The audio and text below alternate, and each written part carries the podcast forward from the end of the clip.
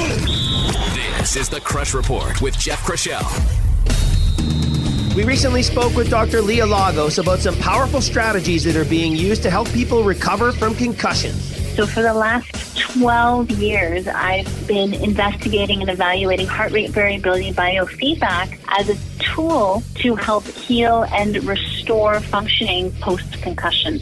And there is a subset of athletes who have concussions that they're just not healing. They're trying everything. They're they're resting, they're taking vitamins, they're they're doing ocular training, they're doing vestibular training, and it's still not helping. They're having unremitting headaches, dizziness, vertigo. And what I've found in, in a cohort of other researchers in, in this area is that heart rate variability biofeedback can help actually restore what's called autonomic balance. When you have an injury to the head, it's not just an injury to your brain, it's an injury to your entire autonomic nervous system. So, this process puts the nervous system back into balance and also augments blood flow and oxygen to the brain, which we know has performance enhancing effects. And we're just seeing really incredible kinds of benefits come from this process because it does impact the brain.